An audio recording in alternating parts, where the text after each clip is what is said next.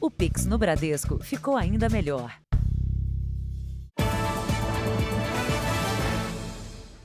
Boa noite. Boa noite. Criminosos invadiram um prédio num bairro nobre da capital paulista. Eles arrombaram o portão e fugiram levando bicicletas de modelos caros que estavam na garagem. Crimes assim têm sido frequentes em São Paulo. Os furtos a condomínios cresceram em todo o estado.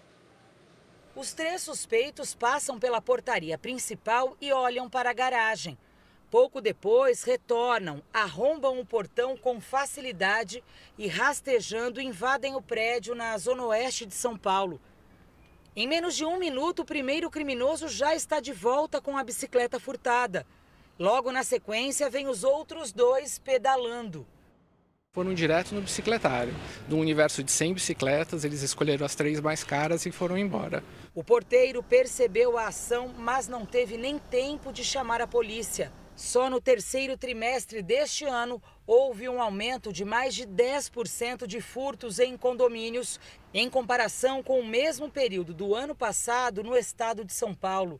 Esse tipo de, de furto ele tem sido comum aqui na região, que é uma região que tem muita gente que tem bicicleta nos prédios e usa para caminhar na região da Paulista, que fica aqui perto. Quadrilhas como essa têm atacado em vários pontos da região metropolitana de São Paulo. Os suspeitos geralmente são menores de idade, que agem principalmente em bairros de classe média. A ação é muito rápida e quase sempre com a fuga garantida eles não é, ficam intimidados com a portaria, por exemplo, porque eles sabem que vão visualizar, mas como a polícia não chega em tempo e há um baixo risco de reação do próprio condomínio, eles contam realmente com a ação direta, furtando qualquer tipo de objeto, algum pertence, para converter depois em valor. Bicicletas como estas chegam a custar até 10 mil reais. Na maioria das vezes, elas têm dois destinos. Ou são vendidas pela internet pela metade do valor, ou usadas num outro crime, o roubo de celular pelas chamadas gangues das bikes. Na semana passada, nove criminosos invadiram este prédio no ABC Paulista em busca de bicicletas valiosas. Mas, como os menores encontraram carros com chaves no contato, também levaram três veículos. Na fuga, eles bateram um dos carros e foram detidos. O especialista explica que medidas de segurança simples podem ajudar a evitar o crime.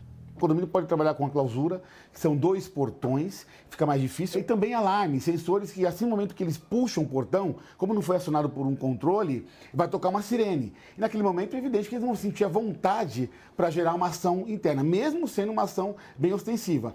Por, por sinal, aconteceu muito caso assim, que tocou a sirene e eles acabaram se invadindo. Veja agora outros destaques do dia. O Brasil perde para a Croácia nos pênaltis e está fora da Copa do Mundo. A Argentina derrota a Holanda nos pênaltis e enfrenta a Croácia na semifinal. Presidente eleito Lula anuncia cinco ministros. Escolhido para o Ministério da Fazenda, Fernando Haddad é visto com desconfiança por economistas. Na série especial, a brasileira que sobreviveu a um ataque nos Estados Unidos e era vizinha do atirador e a Copa dos Cães mais bonitos e caros do mundo.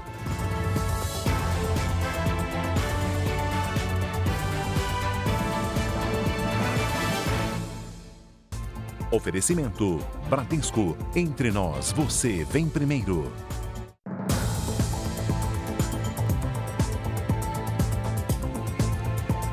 A polícia procura o suspeito de matar uma mulher que estava desaparecida há uma semana no Rio de Janeiro. O corpo foi encontrado num carro abandonado num estacionamento. Nas imagens, o principal suspeito do crime, Mário Yang, de 45 anos, aparece deixando o carro no estacionamento de um supermercado na zona norte do Rio. Foi o advogado dele que indicou à polícia a localização do corpo da mulher dentro do veículo. A estudante de farmácia Daniele Lira Barros, de 38 anos, estava desaparecida desde sexta-feira. O casal já estava junto havia quatro anos. A família diz que Daniele queria romper o relacionamento e que chegou a ser mantida em cárcere privado pelo companheiro antes de ser assassinada. No Rio de Janeiro, a cada três dias, uma mulher é vítima de feminicídio. Hoje, na Baixada Fluminense, mais um caso. Ana Beatriz Ramos da Silva, de 22 anos, foi morta na frente dos três filhos. O principal suspeito é o companheiro. Ele não foi encontrado. Muito difícil, são três crianças pequenas. Os filhos dela são maravilhosos. Tem uns dois meninos, uma menina? Ela tem uma super mãe, a Fabiana, que estava ali para toda hora. No Brasil, só no primeiro semestre desse ano foram quase 700 vítimas de feminicídio, segundo o Fórum Brasileiro de Segurança Pública. Quantas mulheres têm morrido aí, né, no Rio de Janeiro, no Brasil todinho, dessa forma e até quando vai ficar desse jeito? Tem que ter alguma providência.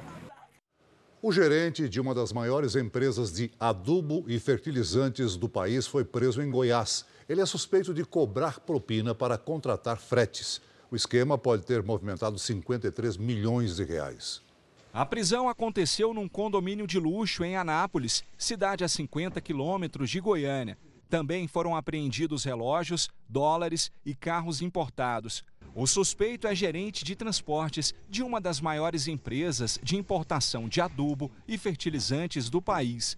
Segundo a investigação, ele negociava propina para contratar as empresas de frete que traziam as cargas do Porto de Santos em São Paulo.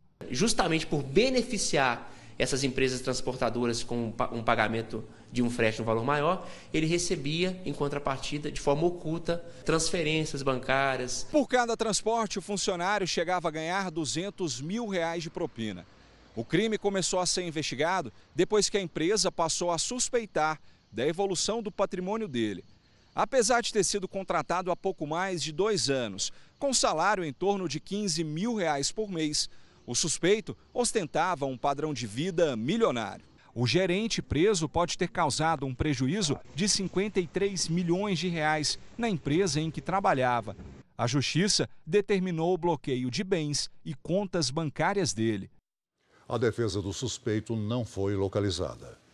A inflação perdeu força em novembro, atingiu o menor nível em quase dois anos. Mas os produtos da ceia de Natal estão mais caros. O combustível sobe e aí já viu.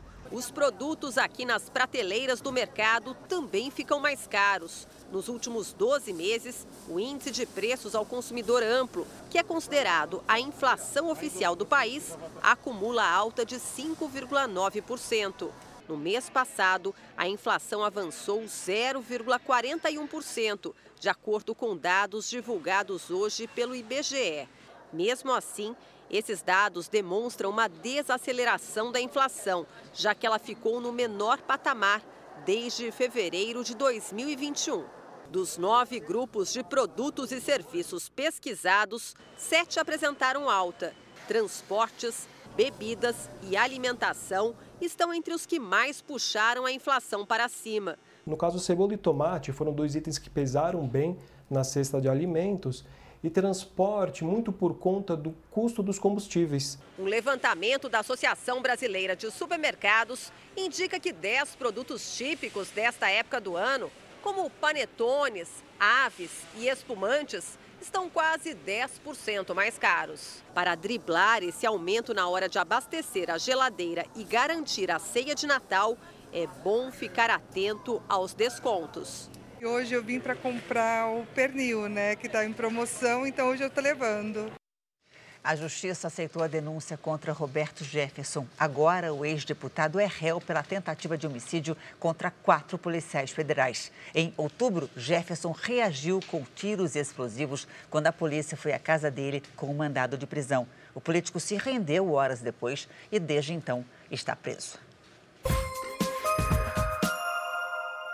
Um tiroteio após a derrota do Brasil na Copa do Mundo terminou com uma jovem de 17 anos morta e outras três pessoas feridas em Barretos, no interior de São Paulo. A confusão aconteceu perto do ginásio de esportes da cidade.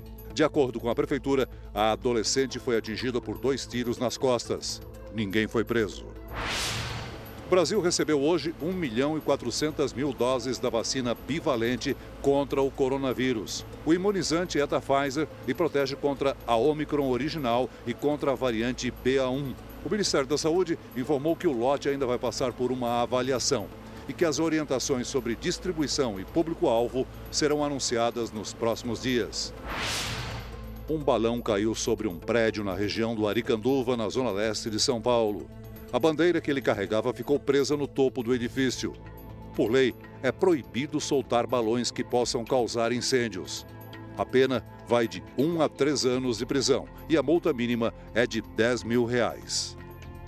A sexta-feira foi de calorão em várias regiões do país. Em São Paulo, a temperatura chegou a 34 graus. Boa noite para você, Paloma Poeta. Como é que vai ficar o fim de semana? Pois é, Janine. Olha só, em Quaraí, no Rio Grande do Sul, hum. dessa vez no meu estado, a sua terra. fez 35 graus pela manhã e chegou a 40,4. É calorão. Boa noite a você, ao Celso e a todos. Vamos então aos mapas para ver como fica o tempo? Muitas nuvens cobrem boa parte do país. Os ventos úmidos do mar carregam umidade para o continente, formando as nuvens de chuva. E uma baixa pressão que atua no Paraguai também influencia nas instabilidades no Brasil. Há risco para tempestades em Minas Gerais, Goiás, Distrito Federal e Mato Grosso, assim como do norte do Rio Grande do Sul até o Paraná. As capitais que estão na rota dos temporais são Cuiabá, Brasília e Goiânia. Por outro lado, o sábado vai ser de sol, calor e nada de chuva na capital paulista, no Rio de Janeiro, que vai da praia, e também em Porto Alegre. Em Curitiba, mínima de 18 e máxima de 32 graus. No Rio, falei do calorão, chega a 33. Em Campo Grande, faz entre 23 e 35 graus. Em São Paulo, sol e também muito calor no fim de semana. Tem previsão de chuva, mas isolada. No sábado e no domingo, chega a 34 graus. Tempo delivery para o Márcio de Itanhaém, que fica no litoral sul de São Paulo. Claro. Oi, Márcio. Olha, tempo aberto na maior parte do fim de semana também com calorão por aí. A chuva deve vir a partir de domingo, mas em forma de pancadas isoladas. Para participar também do nosso Tempo Delivery, é só mandar o seu pedido pelas redes sociais com a hashtag #VocêNoJR. Janine, Celso, um ótimo fim de semana para vocês. Obrigada, Paulo. Para você também. Obrigada, gosto. Veja ainda hoje, presidente eleito Lula anuncia cinco ministros do futuro governo. E veja também, Tite confirma a saída da seleção depois de perder para a Croácia.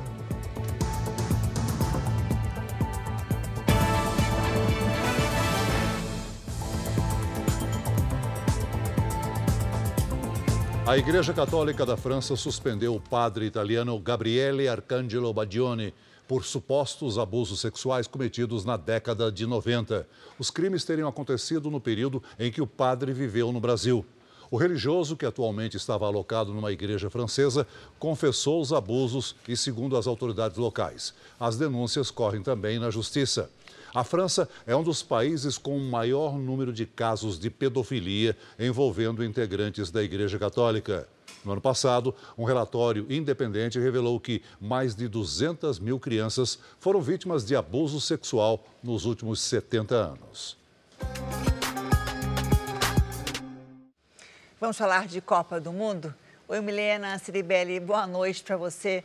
Que tristeza, né? Estamos todos muito tristes, infelizmente. Tristeza geral, mas é que eu sempre digo, é só futebol, gente. Futebol é, é pra gente se divertir e ser feliz. Então, né? É isso aí. Boa noite para vocês, boa noite a todos. Não deu para o Brasil, que pena. Então a gente vai até Doha agora no Catar saber com Roberto Tomé os detalhes sobre a seleção brasileira. Olá, Tomé, boa noite para você. Como é que está aí a geral aí o clima?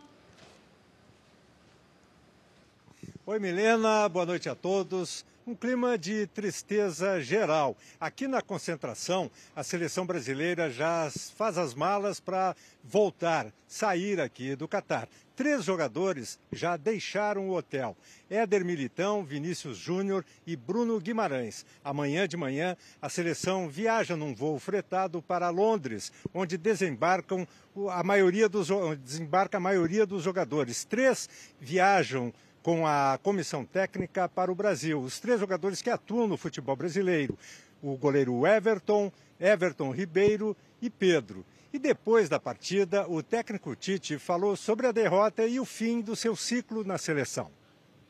Todos nós somos responsáveis e o maior responsável, mas todos somos, não tem demagogia, não tem hipocrisia de dizer, não, sou só eu, não, é só tal, não coloca, não coloquem, não coloquem é, como é que é, herói ou vilão no esporte. Pois é, né? Jornais de todo mundo se surpreenderam com a eliminação do Brasil. Surpresa também para os torcedores brasileiros. milhares de brasileiros desiludidos e cabisbaixos. É difícil. A esperança era forte. O panda gigante chinês que está em exibição no Catar escolheu o Brasil como vencedor. Mas o Gabriel, que é de família croata, foi cirúrgico. Ele deu essa entrevista antes do jogo. Vai ser apertado, um a um, mas vence nos pênaltis. O Eduardo Silva é naturalizado croata e jogou contra o Brasil na Copa de 2014. Croácia é um time, uma seleção copeira, já tem experiência já, desde a última Copa do Mundo. A campanha do Brasil era melhor. A seleção brasileira venceu três jogos e perdeu um. Já a croata empatou três e venceu apenas um. Hoje foi mais um empate e mais uma vitória dos europeus nos pênaltis. A capital da Croácia, Zagreb, explodiu em festa. Os torcedores brasileiros em Copacabana estavam decepcionados. O jornal inglês The Sun disse que o favorito Brasil estava em lágrimas e perdeu para o rei dos pênaltis. Para o argentino Olé, os croatas fizeram um milagre ao eliminar o grande favorito. O alemão Bild colocou na capa do site que o sonho da Copa explode após os pênaltis. O francês L'Equipe exaltou a classificação croata como uma façanha. O espanhol Marca colocou em manchete que o super favorito volta para casa. A imagem do Enio saindo do estádio em Doha simboliza o Dia do Brasil. Malas prontas, de volta para casa. Mais uma vez nas quartas de final, o pesadelo das quartas de final, né? O que a gente vai fazer para passar dessa fase? Eu ia te falar, o que você leva nessa mala dessa viagem e dessa Copa? Dívidas, tristeza e esperança que em 2026 a gente traga esse, sexo, esse leve sexo para o Brasil.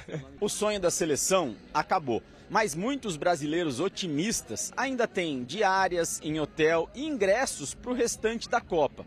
O jeito a partir de agora vai ser aproveitar o Catar e escolher uma nova seleção para torcer. Eu quero a Croácia, porque ganhou da gente e eu quero uma final Croácia e Marrocos. Já o Gabriel, que acertou o resultado do jogo da Croácia, acertou também o adversário da semifinal. Se a gente conseguiu tirar o Neymar, a gente consegue tirar o Messi. Então que vem o Messi. É, gente, hum. perdemos, mas é isso aí, faz parte do jogo. A Croácia é uma grande equipe, vice-campeão mundial, então tem que respeitar sempre no futebol.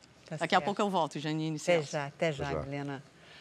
A seguir, metade dos brasileiros não consegue ficar mais de uma hora longe do celular. E ainda hoje, a história da brasileira que sobreviveu a um ataque numa escola dos Estados Unidos.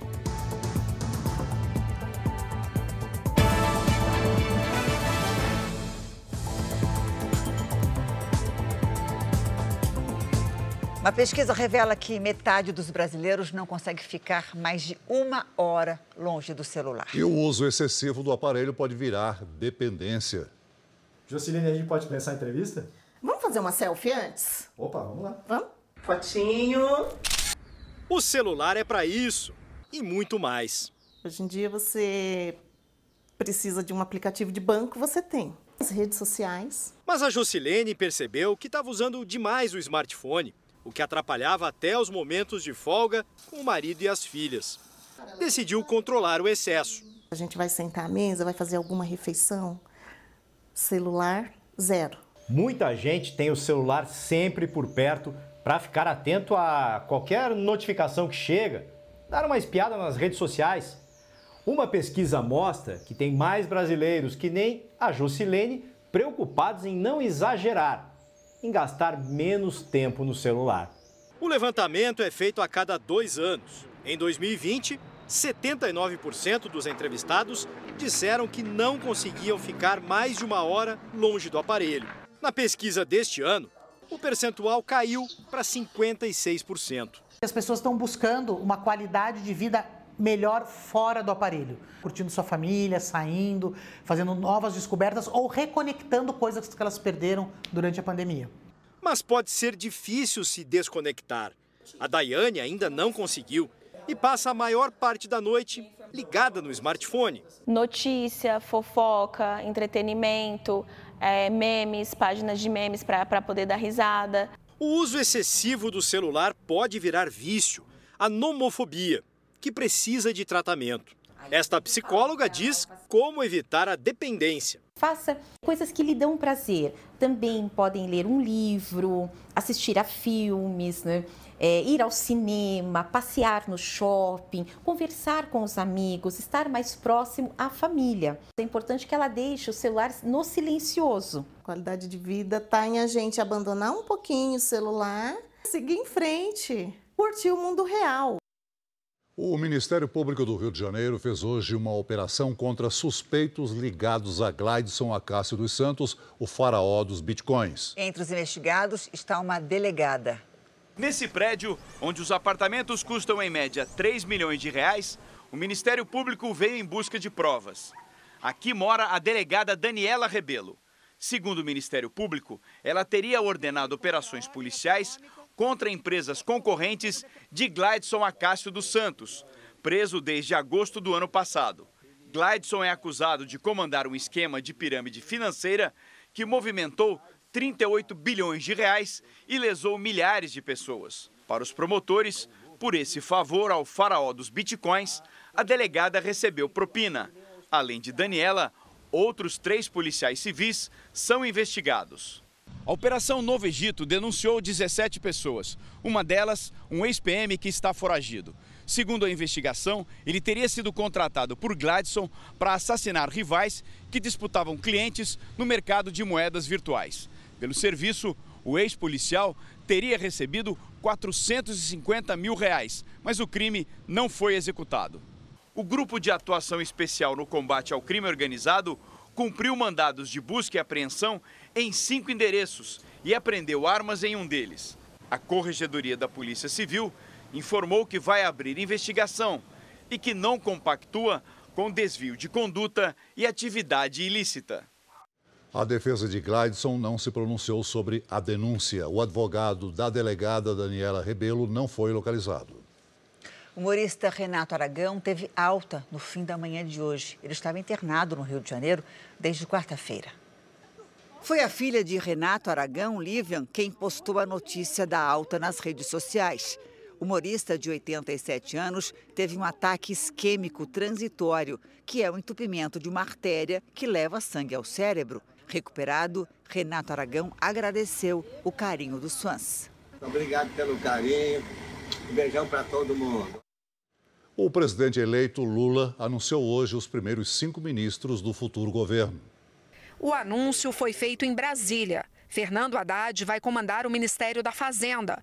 Rui Costa, governador da Bahia, que não disputou essas eleições a pedido de Lula, vai ficar dentro do Palácio do Planalto, na Casa Civil. O senador eleito Flávio Dino vai comandar o Ministério da Justiça. Eu tomei a decisão porque é preciso que algumas pessoas comecem a trabalhar para montar o governo e para criar condições da nossa estrutura, depois do dia primeiro, começa a funcionar. Para as relações exteriores, Lula escolheu o chanceler Mauro Vieira, que já foi ministro da pasta no governo Dilma e foi o único que não estava presente no anúncio porque estava fora do país. À tarde, Lula se reuniu com o futuro ministro da Defesa, José Múcio Monteiro. Para a escolha dos comandantes das Forças Armadas, foi definido o critério do tempo de serviço. Para o Exército, será o general Júlio César de Arruda. Na Marinha, o almirante de esquadra Marcos Sampaio Olsen. Na Aeronáutica, o tenente brigadeiro do ar Marcelo Damasceno. E o comandante do Estado-Maior das Forças Armadas será o almirante de esquadra Renato Rodrigues de Aguiar Freire. Flávio Dino, que vai comandar o Ministério da Justiça, também será responsável pela segurança pública. O ex-governador do Maranhão anunciou o novo diretor-geral da Polícia Federal. Será o delegado Andrei Rodrigues, que foi responsável pela segurança de Lula durante a campanha eleitoral. Lula decidiu não separar as pastas da Justiça e Segurança Pública, como anunciou durante a campanha. O presidente eleito foi convencido por Dino que o desmembramento enfraqueceria a pasta. Lula prometeu novas nomeações na semana que vem. Uma delas, o Ministério de Relações Institucionais, que deve ficar com o deputado federal Alexandre Padilha. No entanto, é a pasta do planejamento que mais está dando trabalho para Lula. O presidente eleito não consegue achar um nome que seja técnico, que agrade ao mercado financeiro e ao PT e que aceite o cargo. Durante a entrevista coletiva, Lula, que precisa ver a PEC do estouro aprovada na Câmara dos Deputados, negou que tenha conversado com ministros do Supremo sobre o julgamento do orçamento secreto. Uma possível interferência do presidente eleito teria irritado o presidente da Câmara, Arthur Lira, que é visto como fundamental para a PEC ser aprovada na casa na semana que vem. Esse processo das emendas orçamento secreto está na Suprema Corte antes das eleições, antes de eu ser presidente da República. E se está na Suprema Corte, em algum momento eles vão pautar. E eu, sinceramente, não tenho ainda nenhuma interferência e nenhum poder de interferência na Suprema Corte para decidir quando e como eles vão votar. O anúncio de Fernando Haddad no Ministério da Fazenda causou preocupação no mercado financeiro. O setor viu a nomeação como um sinal de que o futuro governo vai priorizar mais gastos com menor responsabilidade fiscal.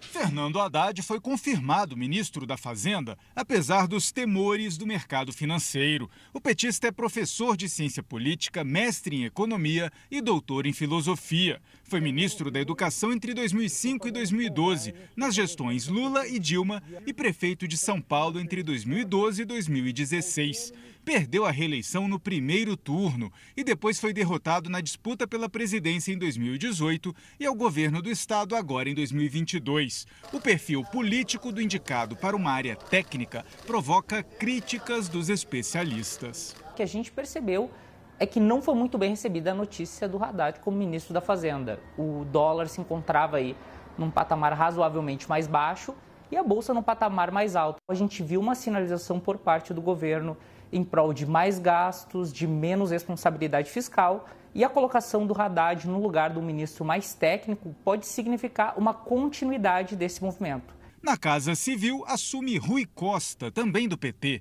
Economista, ele é governador da Bahia, reeleito em 2018. O órgão que Rui Costa vai assumir tem como função auxiliar diretamente o presidente da República e coordenar a ação de todos os ministérios. O desafio que o presidente nos deu foi de coordenar as ações prioritárias, as ações de governo e o objetivo é materializar todo o seu programa de governo. Eleito senador pelo PSB, o ex-governador do Maranhão, Flávio Dino, não vai tomar posse no Congresso Nacional. Ele já estará no comando do Ministério da Justiça do governo Lula. Flávio Dino foi juiz federal, deputado federal, presidente da Embratur e professor da Universidade Federal do Maranhão.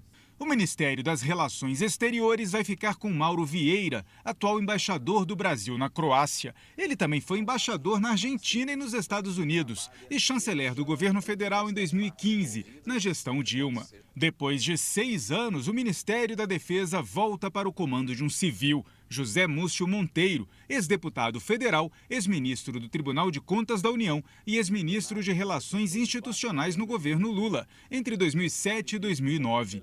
Múcio tem boas relações na esquerda, na direita e com lideranças militares. Depois de anunciar os primeiros nomes, o presidente eleito Luiz Inácio Lula da Silva já deu o recado para os novos ministros. O cenário é desafiador e não adianta pedir dinheiro.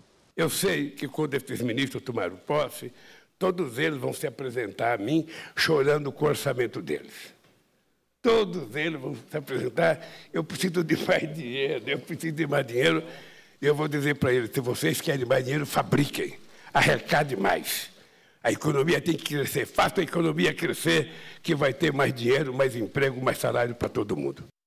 O clima de incertezas e desconfiança com a política econômica do Brasil no novo governo em 2023 segue provocando perdas no mercado financeiro. O Ibovespa, que é o principal índice da Bolsa de Valores, encerrou a semana com queda de 3,8%. Já o dólar teve um aumento de 0,61% e terminou o dia cotado a R$ 5,24. O presidente Bolsonaro falou com apoiadores agora à tarde no Palácio da Alvorada. A Nathalie Machado tem os detalhes ao vivo. Oi, Nathalie, boa, noite aí para você.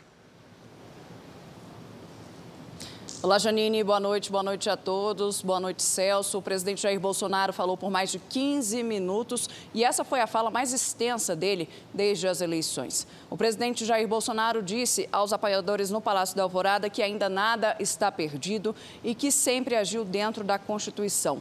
Bolsonaro parabenizou os apoiadores pelos atos registrados em todo o país e afirmou que os manifestantes se comportam de forma democrática e de acordo com as leis. Vamos ouvir agora um trecho do que disse o presidente Jair Bolsonaro.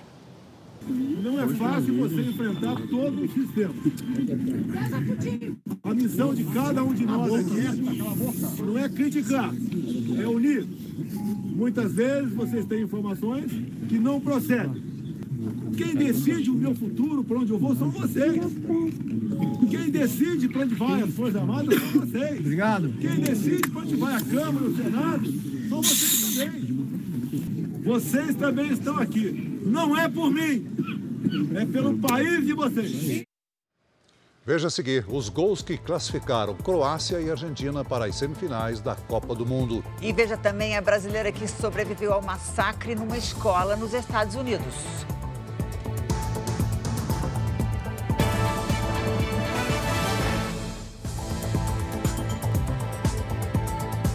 O presidente destituído do Peru, Pedro Castilho, formalizou um pedido de asilo ao México. Ele está preso preventivamente. Dina Boluarte, recém-empossada, entra no governo com duas missões: conquistar o apoio no Congresso e combater a inflação. A presidente Dina Boluarte realiza reuniões com bancadas parlamentares para formar um novo gabinete. Ela busca um apoio no Congresso que o antecessor, Pedro Castilho, não tinha. Nesta semana, após uma tentativa frustrada de dissolver o parlamento, ele foi destituído do cargo e preso. O esquerdista Castilho é investigado por lavagem de dinheiro, fraude e tráfico de influência. Nas ruas é possível ver os impactos da crise política na economia. De um tempo para cá, esta tem sido uma cena comum nas ruas da capital Lima. Isidro tem 74 anos, toca e canta na rua para sobreviver. Na feira popular da cidade, muitos comércios fecharam as portas. A crise econômica preocupa e muito quem vive aqui no Peru. Dina Boluarte, que assume o lugar de Pedro Castilho, terá a missão de controlar a inflação que cresce em ritmo acelerado, 1% ao mês. Isso não acontecia desde 97. Na prática, é o cidadão perdendo o poder de compra e deixando de levar para casa itens essenciais. É verdade que tudo caro. Tudo está mais caro e toda semana vemos aumento dos preços por conta da crise política, diz essa consumidora. Com uma pequena sacola na mão, essa dona de casa conta que teve que substituir alguns produtos e deixar de comprar outros, como carne e frango. Carne é bem difícil. Os Estados Unidos, palco recorrente de atentados a escolas, tiveram um aumento desse tipo de violência este ano assim como no Brasil. Na última reportagem da nossa série, a gente vai mostrar um caso trágico numa pacata cidade da Flórida.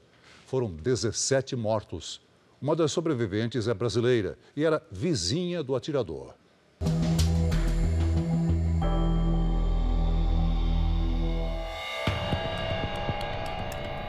Um dos atentados mais violentos cometidos a escolas. 17 mortos a maioria estudantes, adolescentes. Um dos dias mais festejados nos Estados Unidos é o dia 14 de fevereiro, o Valentine's Day, que é o dia dos namorados para os americanos. Mas em 2018, em Parkland, na Flórida, a data foi marcada pela extrema brutalidade. Por volta das duas da tarde, Nicolas Cruz, de 19 anos, um ex-aluno, entrou na escola de ensino médio Marjorie Stone Douglas e atirou em 34 pessoas.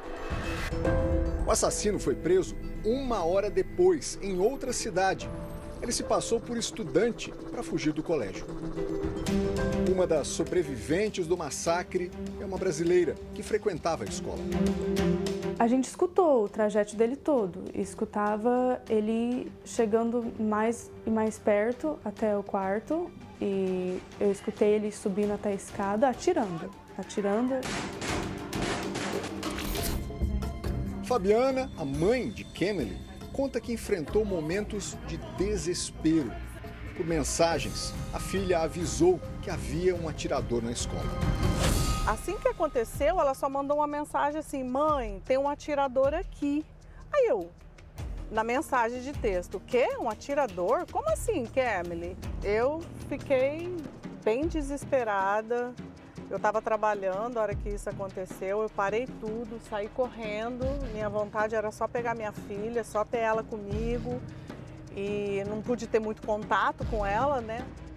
Família da Fabiana era praticamente vizinha do atirador. O rapaz morava na rua de trás. E, segundo ela, era muito comum ouvir daqui barulhos de tiros. Era como se ele estivesse testando as armas no quintal de casa. Aqui é cheio de mata e ele mora bem aqui. Então ele ficava aí atirando à noite. Segundo a investigação, pelo menos 30 pessoas já tinham conhecimento do comportamento problemático do menino. O adolescente era conhecido por maus tratos a animais. Na escola, ele havia sido expulso por brigas e por já ter sido flagrado com uma pistola na mochila. Em discussões na internet, ele falou três vezes em cometer o um massacre na escola. Por causa do grande número de mortes e pelo trauma que um ataque à escola causa na comunidade, essa ex-agente do FBI, a Polícia Federal Americana, diz que existe no país a ideia de armar também os professores das escolas. Para ela, isso traria mais riscos do que tranquilidade para os alunos. Se você é um professor, você se veste como um civil, mas leva uma arma. Se você reage e acerta um aluno, o que vai acontecer? A pessoa vai ter de conviver com uma culpa muito maior. O filho de Thomas foi um dos atingidos. Esse é o quarto do Luke, deixamos mais ou menos como era. Só que agora colocamos aqui algumas lembranças que ganhamos das pessoas. Luke tinha 15 anos de idade. Esse quarto me traz muitas lembranças também. As roupas que minha mulher faz questão de não mexer. É como uma igreja para mim. Thomas é um dos membros de uma associação formada por famílias que perderam filhos ou irmãos no massacre. Familiares dos garotos e amigos dele ainda vêm visitar a gente. E é ótimo isso. A ONG, criada pelas famílias, conseguiu mudanças importantes na legislação da Flórida. A idade para a compra de armas no estado, incluindo rifles automáticos, foi elevada de 18 para 21 anos. Além disso, policiais podem apreender armamentos em posse de pessoas que apresentam distúrbios mentais. Na sentença de Nicholas, ele foi diagnosticado com déficit de atenção depressão e desordem comportamental. Parkland tem pouco mais de 35 mil moradores. É uma cidade pequena se comparada com Miami, por exemplo. Uma tragédia como essa que aconteceu aqui nessa escola de ensino médio marca para sempre. Órgãos de defesa dos Estados Unidos fazem um acompanhamento rigoroso dos casos. E esse monitoramento revela que em 2022 houve um aumento de pessoas baleadas dentro de escolas se comparado a 2021. São vários motivos, mas uma das coisas que identificamos é que crianças depressivas e frustradas levam ao aumento da violência. Na corte americana, o julgamento do atirador da Flórida se arrastou por mais de três anos. E só no mês passado a sentença foi anunciada: prisão perpétua. Eu acordei assim para perceber que a vida pode ir embora a qualquer momento. Tenho que ser muito mais grata para sempre. Nas plataformas digitais da Record TV há outras informações sobre a violência nas escolas. É só entrar no portal r7.com e acessar a página R7 Estúdio Especial. Lá tem entrevistas e imagens exclusivas. Para nossa tristeza, já temos a primeira semifinal definida e com a gente de fora, infelizmente. Vamos lá, então, a Croácia vai pegar a Argentina na terça-feira pelas semifinais e amanhã temos esses dois jogos aqui para definir a segunda semifinal. Marrocos enfrenta Portugal e, na sequência, Inglaterra e França também jogam. Será que vai dar zebra de novo? Vamos aguardar para ver. A Copa até acabou para o Brasil, mas ainda tem muita bola para rolar lá no Catar. Você pode acompanhar tudo pelo r7.com. E é isso, né, gente? É isso. Eu fico é por aqui, isso, Janine e Celso. Valeu, Milena. Obrigada, viu, Valeu. Milena. Os maiores craques caninos estão no Brasil. É que acontece em São Paulo até o próximo domingo uma mega exposição com 4 mil cães de 50 países. Na Copa do Mundo Animal, há exposições de beleza e esportes também. Eles são mais mimados que o Cristiano Ronaldo. A tosa é muito mais caprichada que o corte de cabelo do Neymar. A Pride é bicampeã mundial e atravessou o mundo para competir no Brasil. Veio da Rússia com a Sabina, que diz que a alimentação balanceada é um dos segredos para a pelagem tão bonita. Isso conta muito ponto. Campeão mexicano, o pequinês Zeus, veio tentar o título mundial. Difícil dizer quem está mais elegante, o João ou o Emick, que é um setter irlandês. Começou o jogo.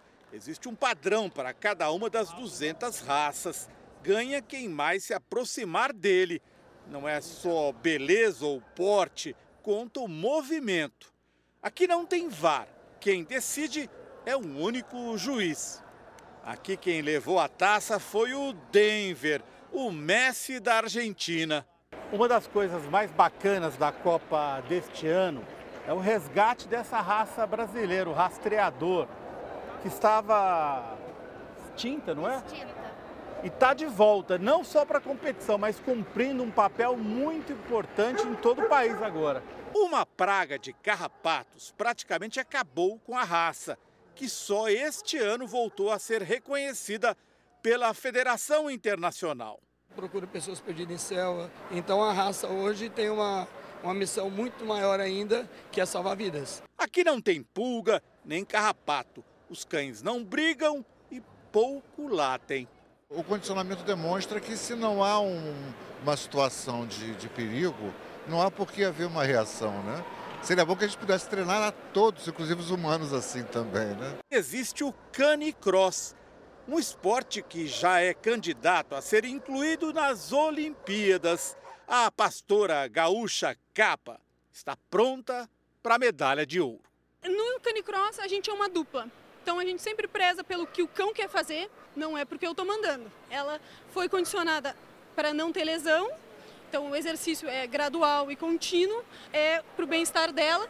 E eu aproveito para o meu bem-estar também, para a gente fazer um exercício e fazer uma brincadeira juntos.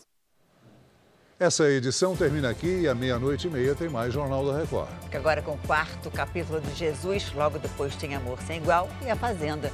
Boa noite para você. Boa noite.